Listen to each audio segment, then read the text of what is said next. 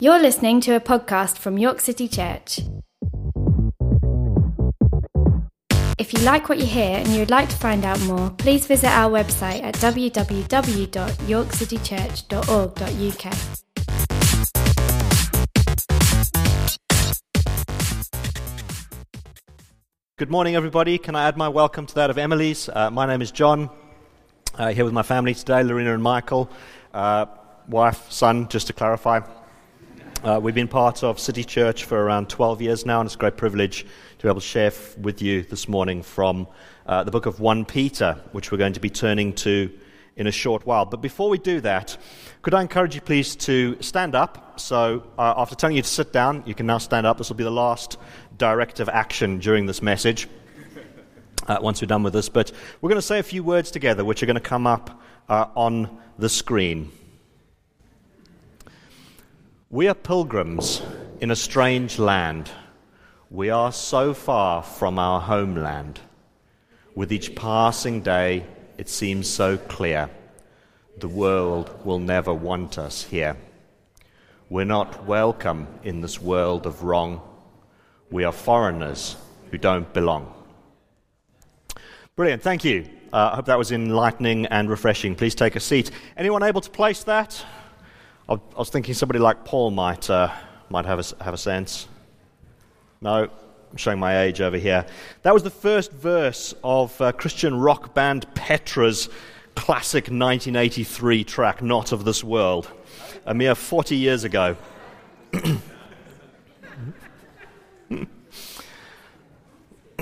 I am convinced that to some degree every one of us knows the experience of not belonging in some way, shape, or form. That sense that somehow you are different from the people around you. Whether that's the experience of being a, a, a, child sort of relegated to the children's table and having a slightly different meal than the adults uh, at some outing, or maybe it's the experience of moving school or city or, or even country.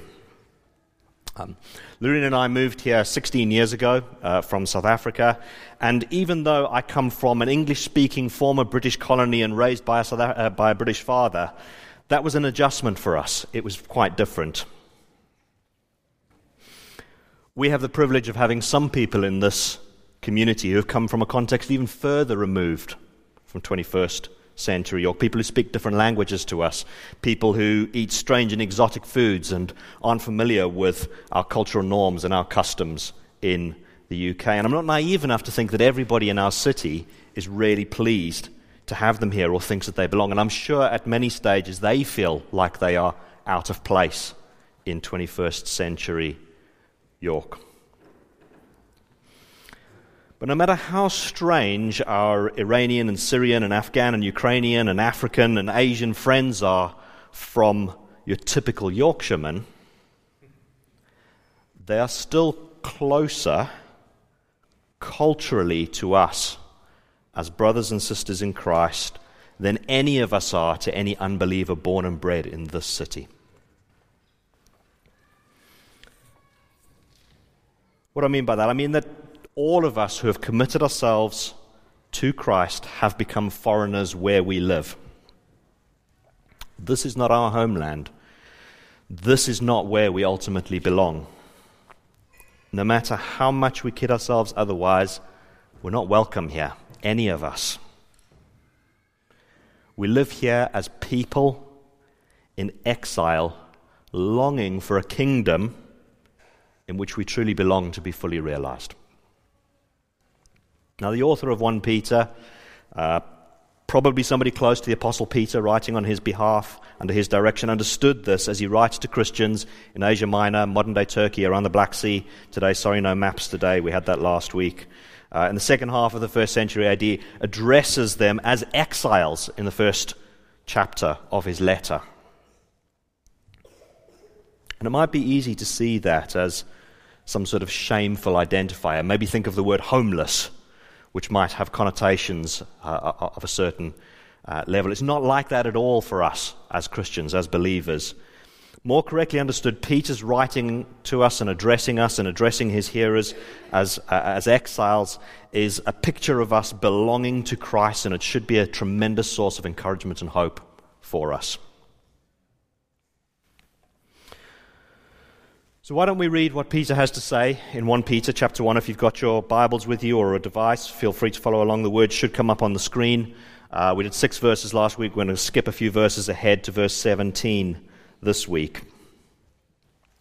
It says if you invoke as Father the one who judges all people impartially according to their deeds live in reverent fear during the time of your exile you know that you were ransomed from the futile ways inherited from your ancestors, not with perishable things like silver or gold, but with the ple- precious blood of Christ, like that of a lamb without defect or blemish.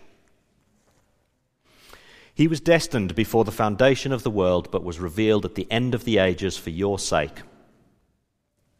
Through him, you have come to trust in God, who raised him from the dead and gave him glory, so that your faith and hope are set on God. Now that you have purified your souls by your obedience to the truth, so that you have genuine mutual love, love one another deeply from the heart. You have been born anew, not of perishable, but of imperishable seed, through the living and enduring Word of God. Sadly, in my opinion, uh, 1 Peter is often overlooked in the Western church in favor of the Apostle Paul's letters when it comes to theology. But just going through that, there is a richness, there is a profound depth in these verses to rival anything that Paul writes when we look at it closely. So that's what we're going to do this morning. We're going to look at it closely, spend a little time picking it apart, verse by verse.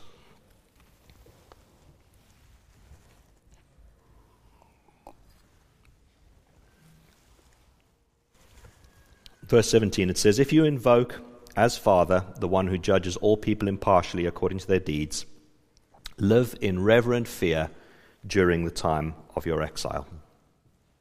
So, if you remember, Peter is writing to uh, a group, an audience of Christians who are suffering from various persecutions uh, and, and, and trials where they live, probably as like second class citizens. It's entirely possible the Christians in these communities were being hauled before secular judges who would not be treating them with impartiality, who would have an agenda against them. They could justifiably be concerned with some sort of punishment an earthly judge could hand out. They could be concerned about mob justice where they lived. They could be concerned about exclusion from participation in the community. And because of that, they might feel tempted to compromise on their holiness in order to avoid the potential consequences of living out the way. Peter reminds his readers that they are exiles. They belong to a different kingdom that is of far greater significance than their current circumstances. You know, God as Father is one of those pillars of our Christian faith. Jesus taught us to pray in the Lord's Prayer, Our Father who art in heaven. But that fatherhood should not be presumed upon. Just because we are God's children we should not let familiarity with Him be taken for granted. The most appropriate response to God the Father is reverent fear and obedience to Him. Fear of God the Father is of higher importance than fear of earthly punishments and rewards. Earthly consequences, no matter how terrible or enticing they may appear, are of little consideration when compared to the consequences of God the Father's completely impartial judgment.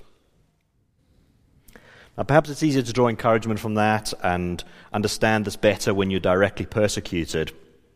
But I don't think we should fall into the trap of thinking that this doesn't apply to us, nice and safe in our liberal Western educated, industrialized, rich, and democratic society. I think Peter's encouragement to us would be that the benefits accrued because of our society are of no meaning when compared to the reward we expect to receive in Jesus. That inheritance stored up in heaven for you that we talked about last week, handed to us by God the Father, the impartial judge. actively seeking the rewards of this world above heavenly reward could be just as dangerous to us as Christians as it would be seeking to avoid persecutions as a result of being a Christian.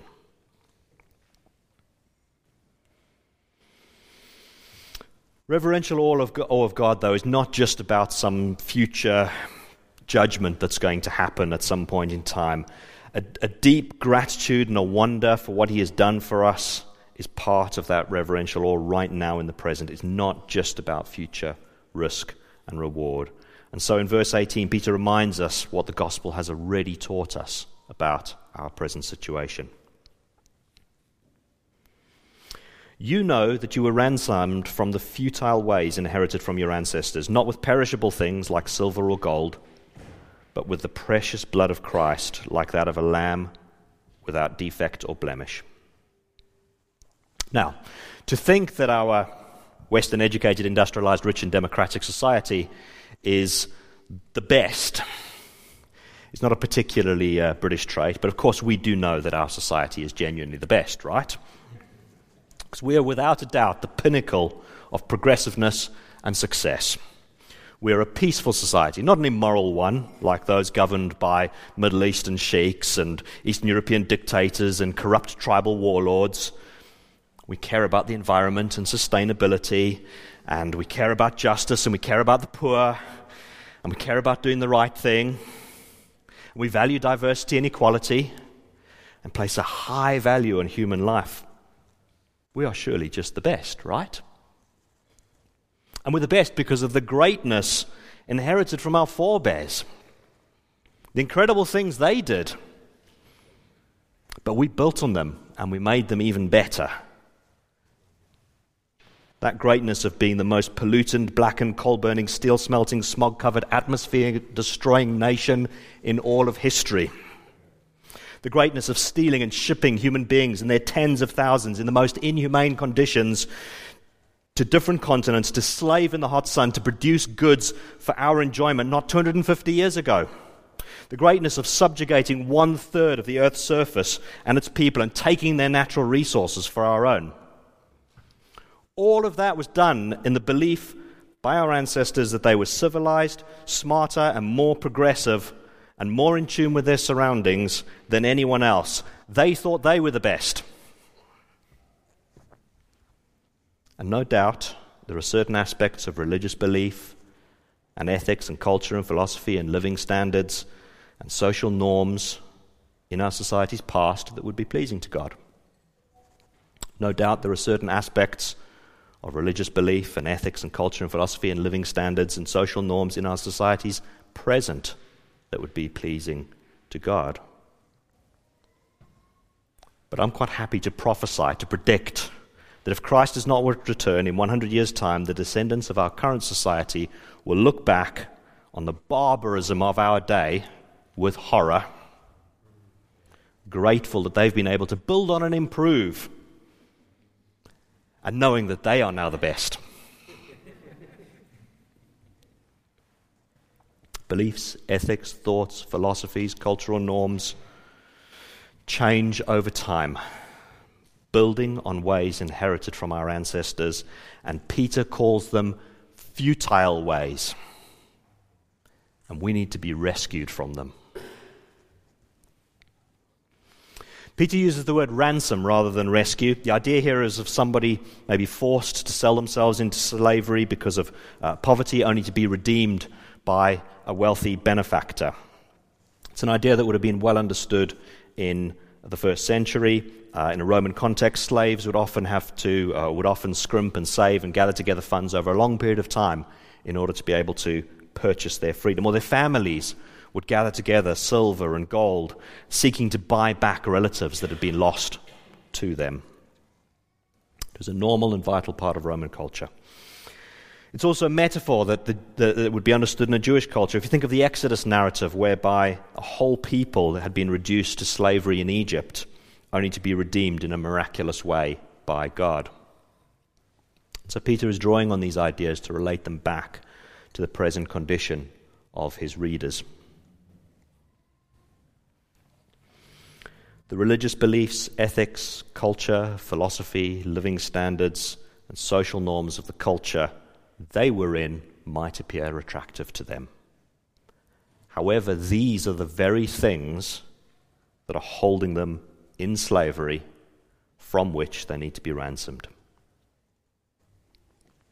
A key aspect of the gospel is to call out that the way of life in society, wherever people live, is not the way. In fact, our way of life can be the very thing that keeps us bound. It's a trap. And springing us from that trap is costly. Ransoming us from slavery comes with an extravagant price tag. I mentioned before that I was from South Africa. I grew up in Johannesburg.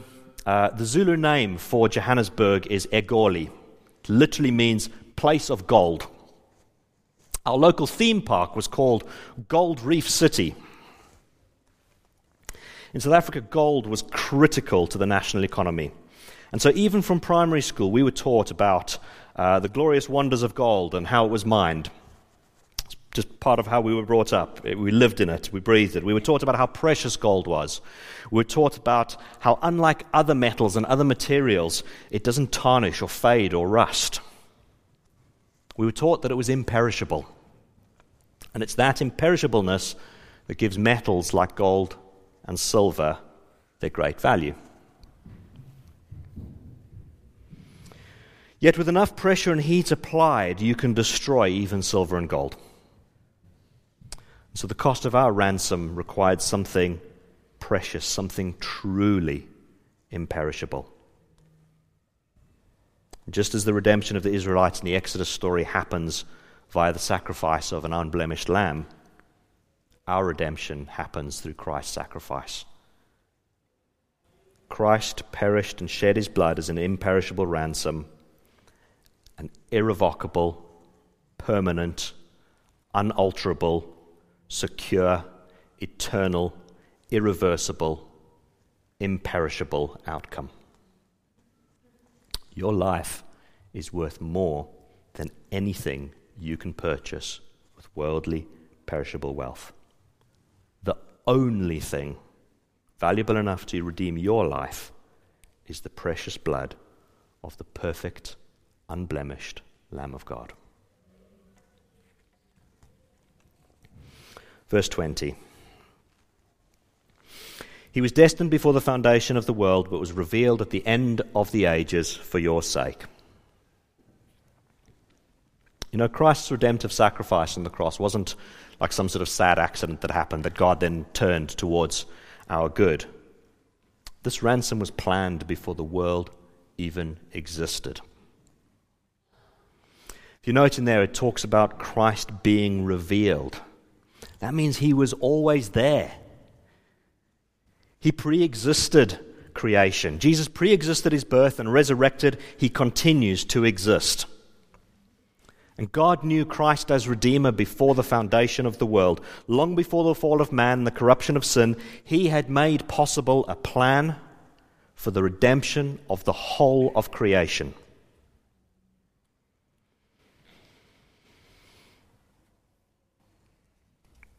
Verse 21 Through him you have come to trust in God, who raised him from the dead and gave him glory, so that your faith and hope are set on God. You know, God takes the initiative so that we can come to trust in and commit ourselves to Him. That commitment toward God is specifically because of God raising Jesus from the dead and giving him glory. Don't forget that the original readers of this are persecuted Christians who could suffer literally death as a result of where they were living. And if God can raise even the dead, what an encouragement that must be no matter how shamed we might be in the present age, even to the point of death, our God is able to raise us up and bring us into His glory. Verse 22, it says, Now that you've been, sorry, now that you have purified your souls by obedience to the truth, so that you have genuine mutual love, love one another deeply from the heart. Purification is an idea kind of rooted in Old Testament rituals. This idea that kind of cleanness was a prerequisite for the appropriate approach and worship of God. In the Old Testament, purification is a physical act undertaken by the worshipper. So, does this imply that there is some sort of act of obedience, something that must be done in order to purify our souls? Well, kind of yes and no. You see, in the New Testament, the sentiment behind purification is one of internal purification rather than the external purification that we see in the Old Testament. And purification for us comes about as a result of commitment to Christ. That repentance or turning away and renouncing sin, that uh, baptism in obedience to Jesus Christ's word. So, yes, there is a participation from us by becoming obedient to Christ, but it is not us who do the purification. In the Old Testament, you had to purify yourself in order to approach the Lord in this last age, we approach the, the Lord through Christ and are purified in the process not because of what we have done, but because of what Christ has done. And it turns out that act of becoming obedient to the truth and going through that purification process has an amazing secondary impact, a wonderful side effect sincere love for our fellow Christians. Thank you, Phil, for your, your word earlier. Turning from God moves us from the world and into the kingdom of God. And we, that automatically makes us part of a global fellowship.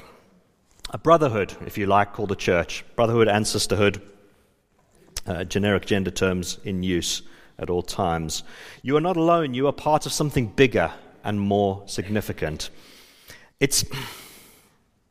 This is a very twee analogy, but it's a bit like if you're out and about in the street and you see somebody wearing a t shirt from a concert you were at. And even if you've never met that person, you know that there's something special shared between the two of you. But it's so much more than that. There are people in every nation on earth that you have immediate affinity with simply because they too have purified their souls by obedience to the truth. You are closer to and have more in common with an Inuit tribesman living in an igloo in northern Alaska who loves Jesus than you do with your workmates and schoolmates who live here, watch the same TV shows, wear the same fashion, and vote in the same way that you do, but do not share in the same hope that you do.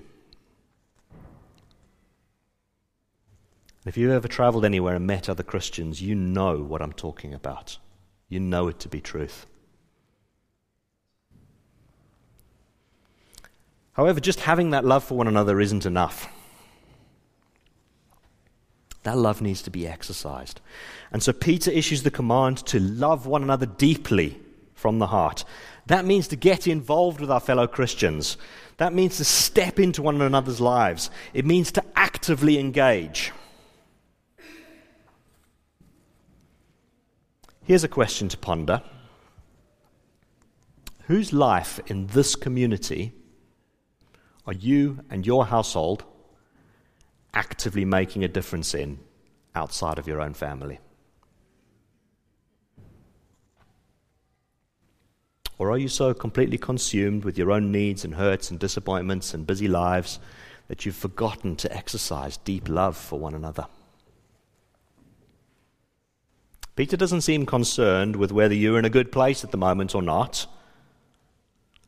No love one another deeply. Oh, but I just need to focus on my own needs for a little while. Yeah, do that. But while you're doing that, love one another deeply.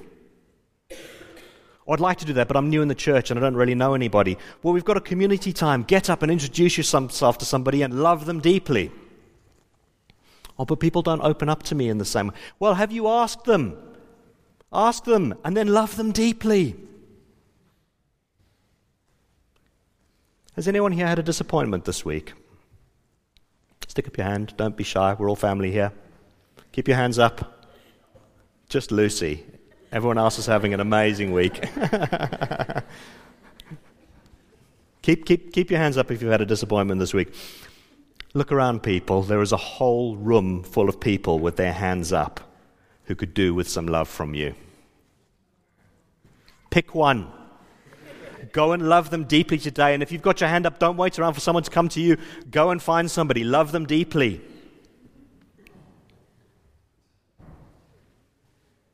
Whose life in this community are you and your household actively making a difference in? Who is feeling deeply loved by you? Build on that genuine mutual love that is already in you as a believer to love your fellow believers deeply. Exercise it. It's like a muscle. If you don't use it, it'll wither away. Some of you might remember a few years ago, I broke my foot. So I was in a boot for some time, uh, seven weeks. If you think I've got skinny calves now, you should have seen my left leg after doing nothing for just seven weeks. you are missing opportunities to love one another deeply. Don't do that. Your calves are shrinking. Some translations say to love fervently. It's not something passive, it's got an intensity about it. So let me ask again whose life in this community are you and your household actively making a difference in? Who is feeling deeply loved by you? Love for one another is a central concern of Peter, of Jesus, of the whole thrust of the New Testament.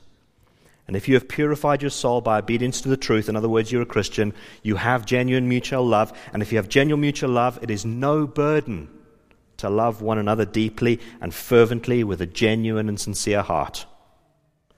Don't miss out on what God has for you by leaving here today without finding an opportunity to love someone in this community deeply.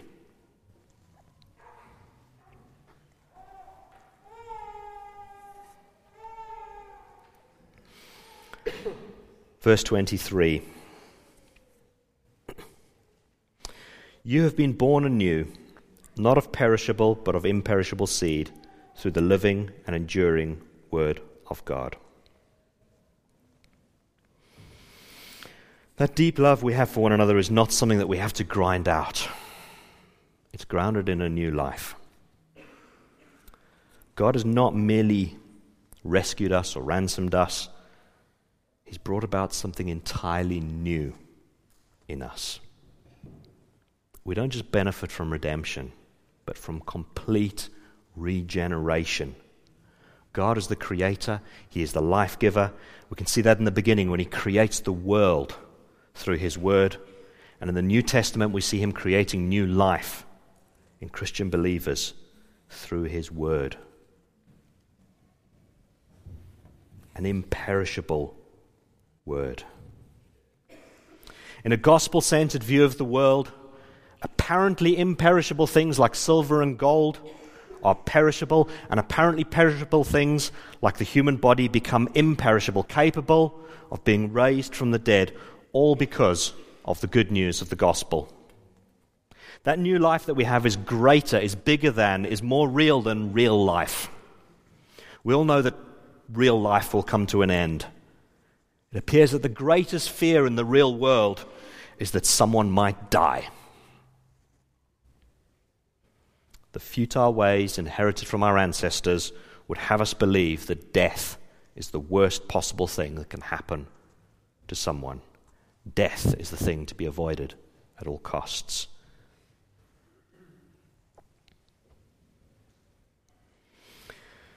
In the futile ways of the world, it is only when life is ended that hope comes to an end. There is hope for as long as you're alive. If you've got a disease, you might be cured.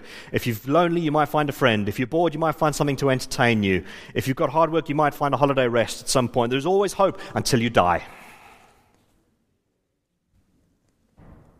In other words, outside of Christ, there is only hope for as long as you're alive. But as Christians, we don't experience hope in the same way, and so we don't see death in the same way. The reason we hope in this life is because we know for certain that disease and loneliness and boredom and tiredness and injustice have all been overcome and will be overcome at the end of this age. That doesn't mean we accept our lot and we just give up and we sit there waiting for, for death if we're suffering from disease or loneliness or boredom or hard work or injustice. We hope for the same things that non believers hope for, but we have a living hope, one that overrides all other hopes and fears. We don't fear death in the same way because it holds less menace for us, but neither do we seek it as an escape. Because we know that Christ redeemed us and regenerated us in this life. And if God thought we were redeeming in this life, just think what value He must place on our lives. So we inside the church cherish and value human life far more than those outside the church.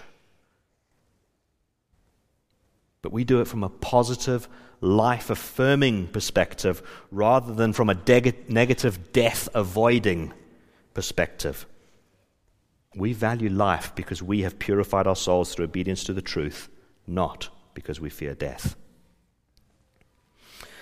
The bodies we were born with on this earth will perish, but we will be raised from the dead because we've been born anew of the imperishable seed through the Word of God. Note that that word of God is described as being enduring. Other words you might use would be living or life giving or creative or effective. In other words, being born anew is not just a one off thing that happened, it's a continuing, ongoing thing that happens in us. We have a firm foundation to build on that is not dependent on our circumstances. God doesn't give up because there's a cost of living crisis or a war on European soil and your family is a mess and you're under pressure to compromise on your Christian beliefs. No, His word endures. It's always there whether you like it or not, want it or not, or take advantage of it or not. If you need something to lean on because you're struggling, yes, you can and should expect your fellow Christians to reach out and love you deeply. But even if your fellow Christians let you down, and they should not and must not, you have something far greater to lean on a hope that goes beyond hope.